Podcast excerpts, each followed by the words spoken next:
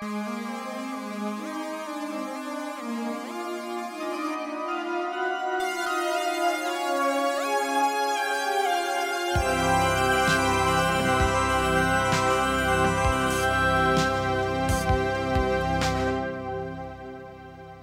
1996, another another light topic, Hamlet. Um, Uh-huh. You know, um, a similar kind of thing we were talking about. Much ado about nothing. Here, here we're in the middle of, as you are, so dialogue heavy. Just the uh, the content which comes from the theatrical world, the stage uh, theatrical world, and and we're in the middle of this to be or not to be. Which you know, how many people have tried to reinvent those very few words. So Well- let's just take a quick look at this.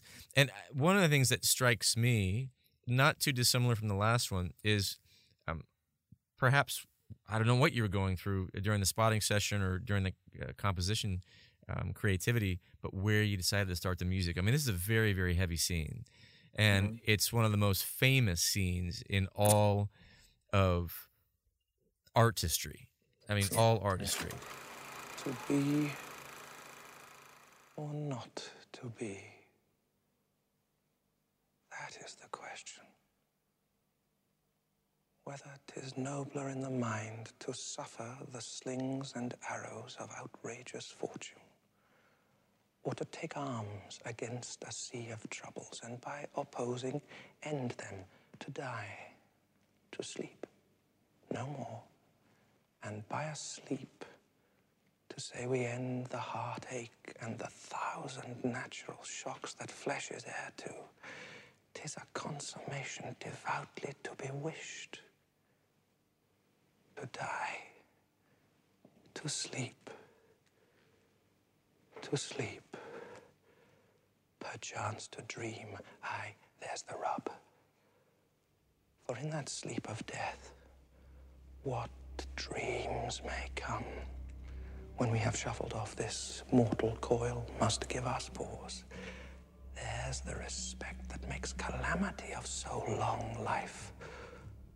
For who would bear the whips and scorns of time, the oppressor's wrong, the proud man's contumely, the pangs of despised love, the law's delay, the insolence of office, and the spurns that patient merit of the unworthy takes when he himself might his quietus make with a bare bodkin.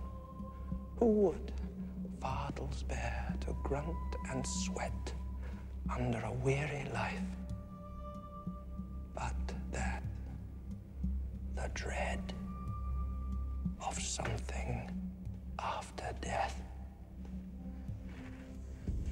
the undiscovered country, from whose bourne no traveller returns, puzzles the will us rather bear those ills we have than fly to others that we know not of. Thus, conscience doth make cowards of us all, and thus the native hue of resolution is sicklied o'er with the pale cast of thought and enterprises of great pith and moment with this regard their currents turn awry and lose the name of action. the scene itself is already so heavy and and in, my reaction the first time i ever saw this years ago and heard this years ago was this almost kind of dancing around the dialogue a little bit it feels like you're kind of punctuating in very delicate ways what he's doing Yeah. here and i don't Yeah. i don't know what um, you were of course thinking here or going through we'd love to hear that and, and but it's it's it's almost like you you were coming up with musical words and you put a word well- here and you well, put a word is, there uh, uh, you're very right when you in your introduction that number one, we we sat down and had a chat before we spotted the picture, and Ken and I and uh, last week I really don't know what to do. Um, I don't want to do. I don't want to write too much music for this. It's it's it's, a four-hour full unabridged version. Um, I don't want to you know, shower it with smother it with music. And this great writing um, is such a long statement, the entire play. It's just the whole thing has become very different from the abridged versions that we fly through for much ado. It's a, it's a, it's all action, and but this is a real. This is the this great tome of a piece. Um, that um, I, I, I really am not sure what to do. So I knew there would be so much head music, as I call it, internal head music mm. throughout the play. You know, the stabbing of uh, of his father, and you know the ghost, and and Ham. Of course, Hamlet is completely going insane and crazy at times, and with anger and um, and frustration and uh, grief for his father, and uh, and is he pretending he's mad or is he really mad? Uh, this is the age-old question. And this speech, of course, looms ahead, as you say, is such a iconic aria, such an iconic piece uh, that every every country in the world, of course, has translated these extraordinary, extraordinary pieces of work. Yeah. Um, and uh, for so for, so when it, I, I I I first I thought I don't want to write any music to this at all, mm. um, because so much of the film is left to the music of the the words and to the wonderful performances. Um, so I watched it for a long time, and uh, and I kept hearing something. I thought this this this I feel something, some music is needed here, but it's got to be so sparse mm. and so sparing. Um, it has to just, as you say, dance, dance in there and shouldn't get in the way, but in fact, it should just bring the audience as a camera as he's getting nearer and nearer the the mirror, the two-way mirror, the audience. I wanted to draw them more and more into this really incredibly, incredibly um, sort of complex piece of writing, and that's the thing about these plays eh, is you're not leading people by the nose, but you're helping people into this incredible language from a long time ago, which anything that helps the audience to really um, envelop, be enveloped by these amazing words. And Ken is doing an extraordinary job, of course. So I felt when there was the music had to be primitive because it's an age-old, ancient thought of human beings. Why are we here? Where do we come from? What happens when we leave this mortal coil? Um, so, and and these these voices that come occasionally like little comets that fly through time. um, and that's that that I had this idea of literally you look up to the stars and you think, why are we here? You know, that, these little kind of comets, ah, ah, ah. Um, and that also gave a sense of other world and from a time gone by. And that the ancient horn, just a little horn comes in. I thought, the, what are the two oldest forms of music you would have? The human voice and a man, a, a horn from an animal. Someone blows a horn, hmm. you know, or, or, someone would hit. So someone would hit something. So the first human beings would would hear a rhythm, and then you know, someone discovered blowing a horn. Um, the human voice. So these, so these three elements, um, uh, well, I thought let's use them, and uh, um, and also the the melody da da da dee da da da da da dee da. This is Hamlet's theme. So I I placed this theme I go da da do da do la dee do. I actually play that tune throughout different octaves, up and down and jumping everywhere. So if you actually piece it together, it's actually the main, Hamlet's main theme, mm. placed all over randomly, like random notes in his head. Yeah. So um, and I, the music entering for me, it's just for me the terror of of everything's so bad in the world. I'm I, that's I've had enough of this. Um, I I want to end it all. But for in that sleep of death, what dreams may come. Right. What happens when you're there? Oh my God, is it worse than this? when we have shuffled off this mortal coil, is it worse than this? Oh my God, so I'm stuck with this. I'm questioning everything I have to deal with. Um, people being just people making your life unhappy, and are people letting you down, or the world's caving in around you, and why are we here? And so uh, these are all the thoughts that you know fly through your head um, as an individual when you you read it and then you watch Ken's performance. It's so underplayed and so quiet and internal that the music certainly couldn't be anything other than that. Well, so I, I, I hope that helps. well, it's it's interesting that you know when when you have an opportunity as a composer to react to such serious content, but in this case, it's not just serious content, right? It's content that um, most of the Western world is is aware of um, in some kind of previous version, right? And sure. and so that in itself is an interesting challenge to kind of grapple with because yeah. um, you know, from an actor's perspective, a composer's perspective, you know, a writer's perspective, when you're dealing with content that that the collective culture is already aware of, this is sure. there's this other element of what what do you do with it in a way that we can help tell the story that was intended, but at the same time, how do we give it something else? Uh-huh. And and certainly this scene does that. Um, you know, it's it's one of those.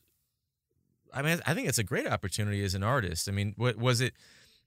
Did it kind of generate a little bit of intrepidation or fear in you as an artist when you had to approach this? Well, I always, I always, um, I'm always anxious when I embark on on any picture because it's um, yeah. I want to do my best. But it's particularly when you're um, you're working on a Shakespeare adaptation because, mm-hmm. as you say, the um, he has been translated into virtually every language on the planet. Um, so there is a, a, a, tremendous onus on you um, to in your in paying homage to it that you that you pull out your very best work or, or, or the very best taste. You apply your very best taste to this. Um, but Ken always says, look, there's no point.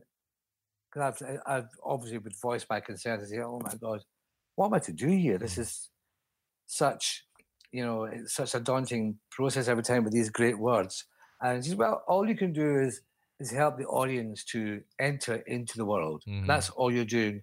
You're hopefully you're just you're assisting the audience. You're just you're you're saying, look, they, I think they mean this. I'm just you're helping to clarify this incredibly dense and complex philosophical language, um, and also to some to capture the wonderful meter in it. If it's if it's well rendered by the actor, if it's if it's if there's a wonderful edition of the speech, it's great to catch the wonderful right. music and great acting performances. And ultimately, as a, a composer in film, the, the two things drive it: the narrative and the performances. Hmm. And there's, if there's weaknesses in either department, then you're in trouble. And if you've got a great story and great actors, then you have no excuse.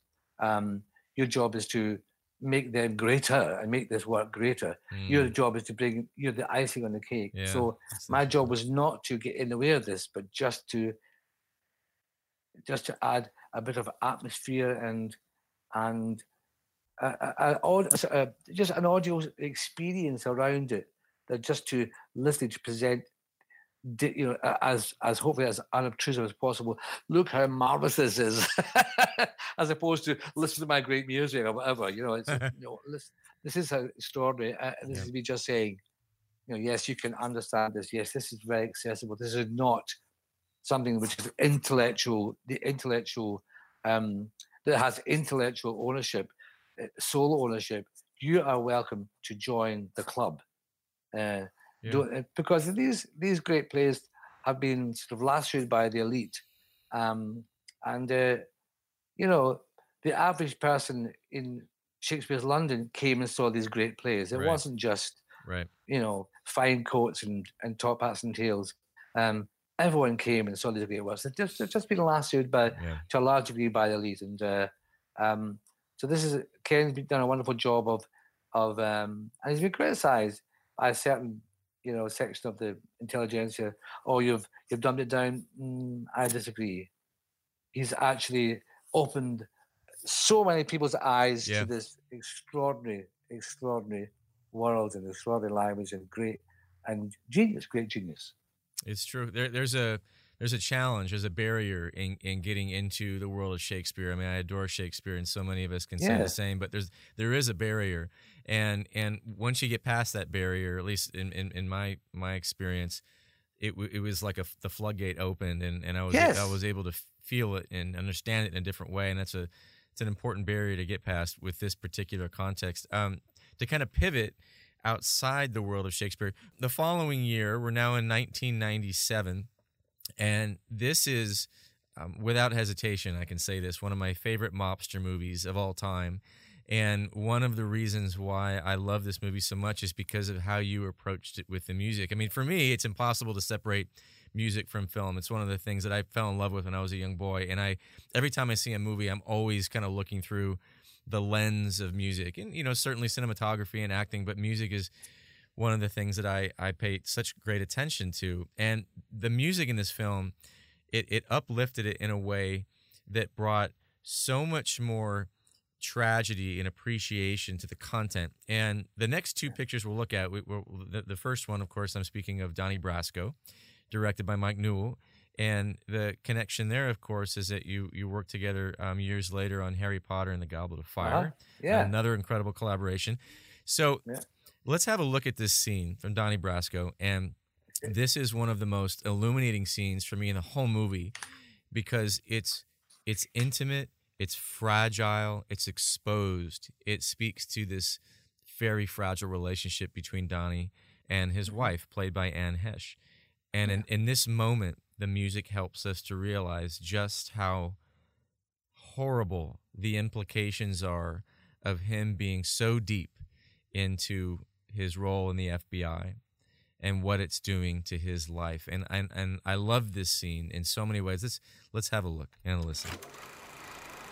Did you ever once ask yourself how I make it through my days? Hmm. I pretend I'm a widow with medals and scrapbooks and memories. I pretend you're dead. That's how my life makes sense to me. Just go away. Stay away.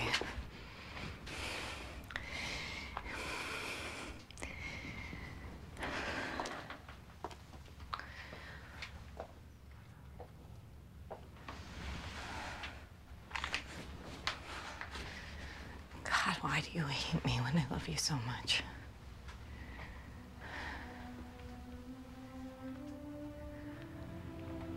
You think I hate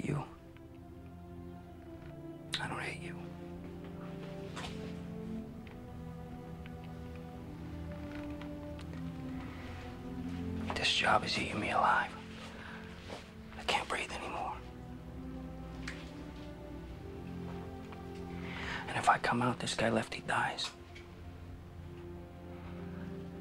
They're gonna kill him because he vouched for me, because he stood up for me. I live with that every day. That's the same thing as if I put the bullet in his head myself, you understand? I spent all these years trying to be the good guy, you know, the man in the white fucking hat. For what? For nothing.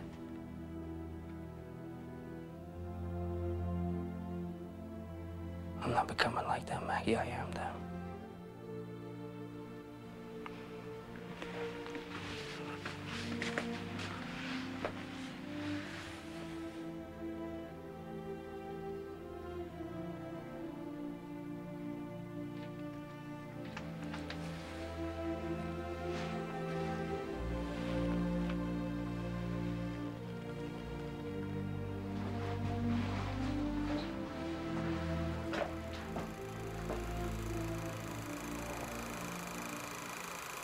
This is, um, to put it lightly, an incredibly beautiful scene.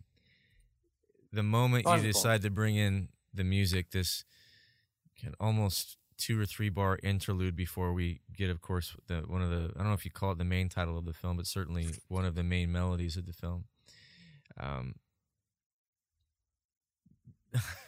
this is a scene for me as as a fan and as a as a viewer and a listener. It, it doesn't. It's hard to put words to this one, um, and that primarily is one of the reasons why I, I react so amazingly to it is because the music is so perfect here. It does what I think perhaps film music really should do primarily is to find that emotional core and just twist it. And and it, it's done so perfectly here. I mean, how did you react to this film when you first saw it? How did you react to this scene when you first saw it? It's an is an amazing piece of art. All of this film, all this music, it really is. Yeah. Oh yes, it's, um, Mike is a, a highly intelligent and at this point an extremely experienced director and very underestimated, I think, as a director. And he has has received many many plaudits as deservedly so throughout his career, but still, I think um, he is an extraordinary talent and still still working. Um, and just recently, he, he directed a picture. Not sure what he's working on at the moment. Um, he's he's now well into his seventies, and uh, he's still as passionate and he's huge, like uh, physically, and a huge personality. And um, uh, he was very loyal to me. Has been very loyal to me, but we're still very good friends. And uh, we were through the war together. Um, because these pictures are not easy. These concepts are not easy. And if you're passionate, which he is, and I'm passionate, because um, you're passionate about great performances, you're, you're passionate about writing, that's great writing. Um, and it's great acting. It's so it's wonderful American acting, as I call it. It's so underplayed. It's so it's so laden with emotional turmoil and and despair. You know, just says, "Why do you hate me when I love you so much?" It's just like. I mean, if, I, if you're at the receiving end of that, it's just a, a knife in your gut. Um, because you're torn between this obsession with his job and being sucked into it and his relationship with Lefty. He's sort of almost fallen in love with Lefty as a good person. He's fallen in love with this good person who's has a huge heart and is naive and is treating Johnny like a son. Maybe he's his son he never had, um, the father he's never had, or he's the son he never had, or that kind of son. And um, and being sucked into this underworld. All that is the sort of backstory. And then this poor woman who's at home, um, um an FBI sort of widow. Um, yeah. I'm getting nothing from you. It's all one-sided, and um, I've lost you. Um, uh, but this, yes, this is the main theme. But also, if if this coming from a singing background, um, whenever I can, and I'm given, I've been given great opportunities to write a melody. Hmm. Um, and, and the, the pace of it, da, dee, da, da, dee, da, dee, do, do, da, dee, ya, bo, do, dee. It's very slow. Da, dee, da, ya, dee, dee. There's lots of there's a lot of suspensions and extended passing notes in it um, to be a bit technical. And at its um, high, at its highest point in the melody, interestingly enough, where you kind of go outside, is the moment he says, um, "I am them." Yeah. Yeah. Yeah, and it's that's the climax to that's the aria. So mm. uh, that's the climax to the aria, um, and, and and there's a sort of there's a there's a chord sequence, a descending chord sequence that, that surprises you and takes you somewhere else. Uh, Dee da da da dee da da da da dee da dee da. It's just I just I, I really like this descending. It's almost as if it's oh it's all collapsing again. You know, so yeah. when you're writing a melody, uh, it, it's almost like you call it sean-nós singing in Ireland.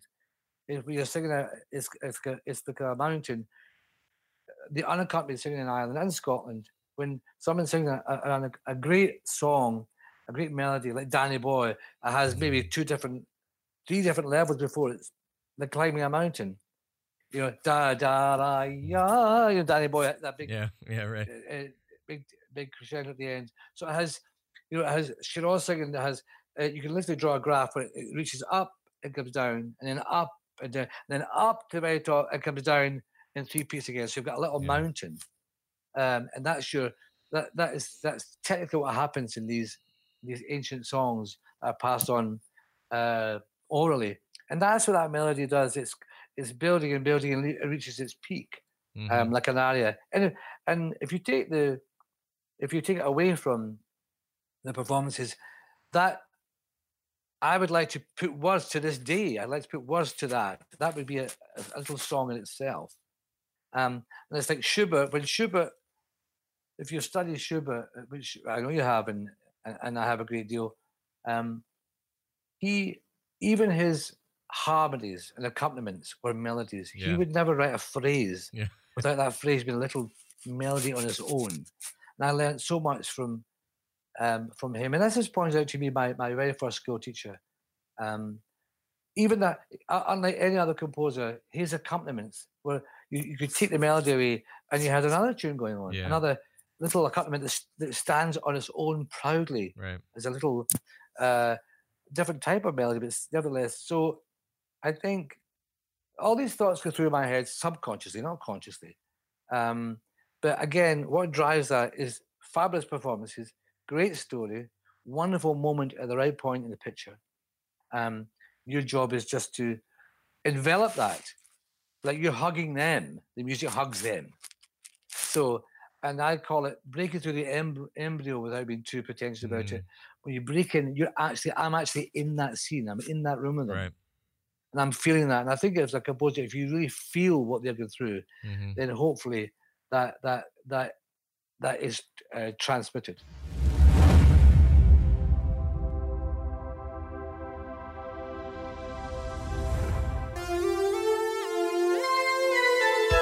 Brought to you by Sena Concerts.